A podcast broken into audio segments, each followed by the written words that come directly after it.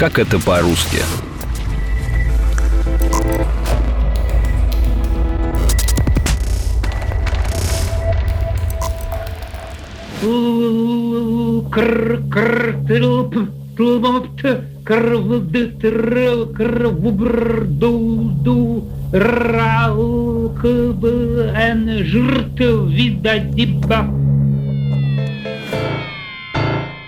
Это не просто набор звуков, а стихотворение, которое состоит из одних согласных. Целый литературный прием, который сформировался в девятнадцатом веке и существует до сих пор. Он называется «заун». Привет, меня зовут Анна Глушенкова, а это новый выпуск подкаста «Как это по-русски». Сегодня я расскажу, откуда взялся заумный язык, как развивался и зачем он вообще нужен. Основоположником зауми считают русского поэта-футуриста Велимира Хлебникова. Он ввел это слово в обиход в конце девятнадцатого – начале двадцатого века и сразу собрал вокруг себя единомышленников. Об этом рассказала филолог, доцент РУДН Татьяна Коренькова. Это был лингвопоэтический эксперимент со словотворчеством, основанный на звукосимволизме. Хлебников учился, правда, недолго, в Петербургском университете. Изучал язык Древней Индии санскрит. Его поразил древнеиндийский миф о священном первозвуке мантре «Оум-Аум», из звуков которого возникли вселенная, боги и все живое. Также поэт вдохновлялся библейскими сказаниями и глоссолалиями. Так называют говорения на ранее незнакомых иностранных языках. Хлебников и другие поэты попытались создать новый поэтический язык, понятный всем на уровне звуков, ассоциаций и души. Вот, к примеру, заумное стихотворение под названием «Дыр-бул-шил». Придумал его поэт-футурист Алексей Кручёных зимой тысяча девятьсот двенадцатого года. «Дыр-бул-шил». Убешур, скум, вы, со, бу, эр, эл, эз. Весь текст состоит из неологизмов, смысл которых или отсутствует, или улавливается только по звуковым ассоциациям. Это и был, как считали поэты-футуристы, универсальный язык. Не сверхумный язык, а именно находящийся за пределами ума и интуитивно понятный эмоциям и душе человека. Этот прием пришелся по вкусу не только символистам рубежа девятнадцатого-двадцатого веков, но и авторам-абсурдистам двадцатого-двадцать первого веков. Здесь можно вспомнить песню-суперхит «Хару Мамбуру» девяносто третий год, очень точно передавшую странное ощущение радости и отчаяния от хаоса, царившего в России в девяностые годы.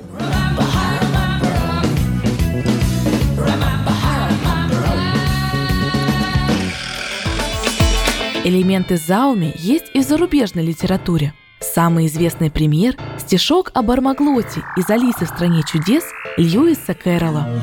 Воркалась, хливкие шарьки пырялись на нове, и хрюкотали зелюки, как мюмзики в мове. Фу, очень милые стишки. Но понять их не так-то легко. Четверостишье почти целиком состоит из несуществующих слов.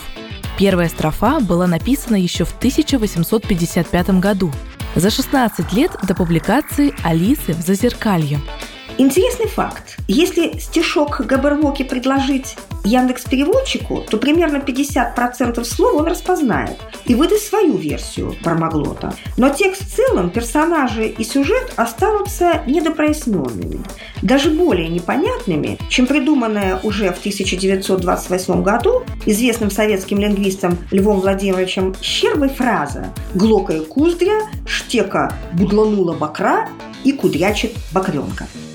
Эта фраза – иллюстрация того, что смысл слов можно понять по таким морфологическим признакам, как окончания и суффиксы. Бармаглот, как и заум, исторически восходит к тому, что называется тарабарщина.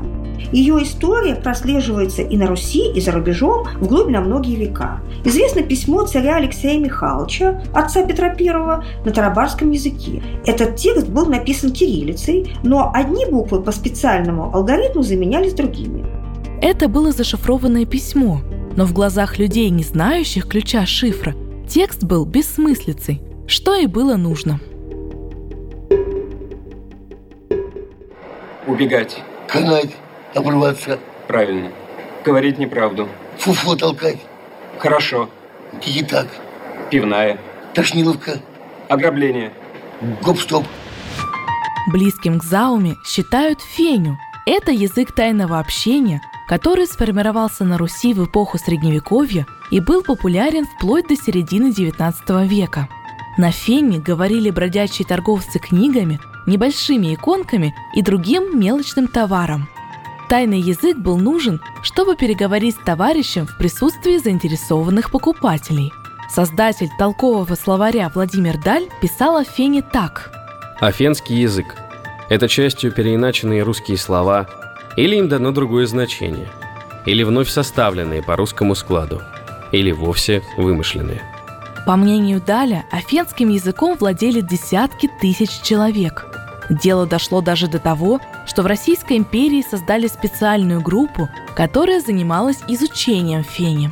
Уже в девятнадцатом веке феня стала основой уголовного блатного жаргона. Отсюда и фраза «по фене ботаешь».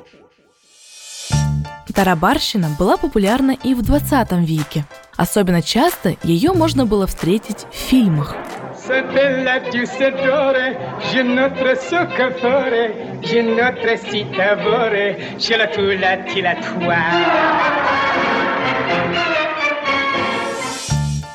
песенку Чарли Чаплин напевал в фильме «Новые времена» тысяча девятьсот тридцать шестого года.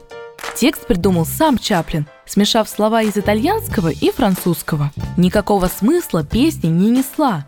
Это был просто набор слов. Отсюда и название. Песенка на никаком языке. Что сие значит? Это песня о бедном рыбаке, который поплыл из Неаполя в бурное море. А его бедная девушка ждала на берегу, ждала-ждала, пока не дождалась. Тогда сбросилась в последнюю одежду и тоже бросилась в бурное море. И сия пучина поглотила ее в один момент. В общем, все умерли.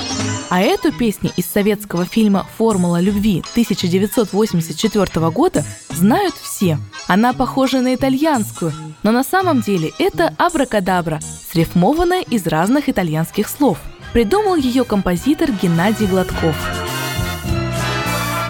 В этом же ряду недавно сверхпопулярная композиция «Амена» тысяча девятьсот девяносто седьмого года французского музыкального проекта «Эра», стилизованная под церковное песнопение на латыни.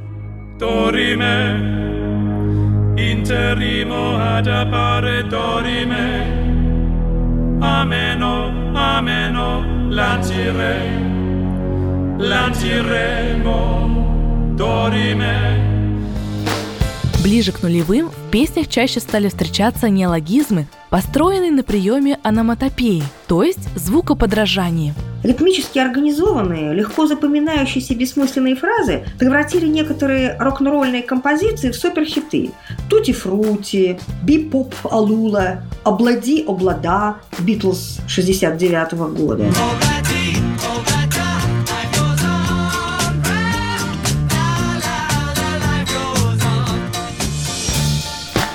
Шоу-бизнес также подарил примеры спонтанно рождающихся ослышек неологизмов, которые по стилистике близки к зауме. Для них принят особый термин – мандегрины, то есть неправильно услышанное слово или фраза, которая кажется логичной и уместной, но не совпадает с оригиналом. Один из самых ярких примеров русскоязычных мандегринов – песня Мурата Насырова «Мальчик хочет в Тамбов».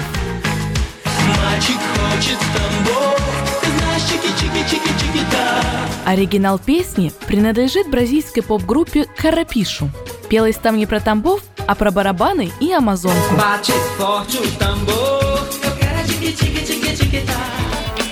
В нулевых возник еще один феномен, близкий к зауме Это так называемый албанский язык. Он пришел в русский с появлением интернета.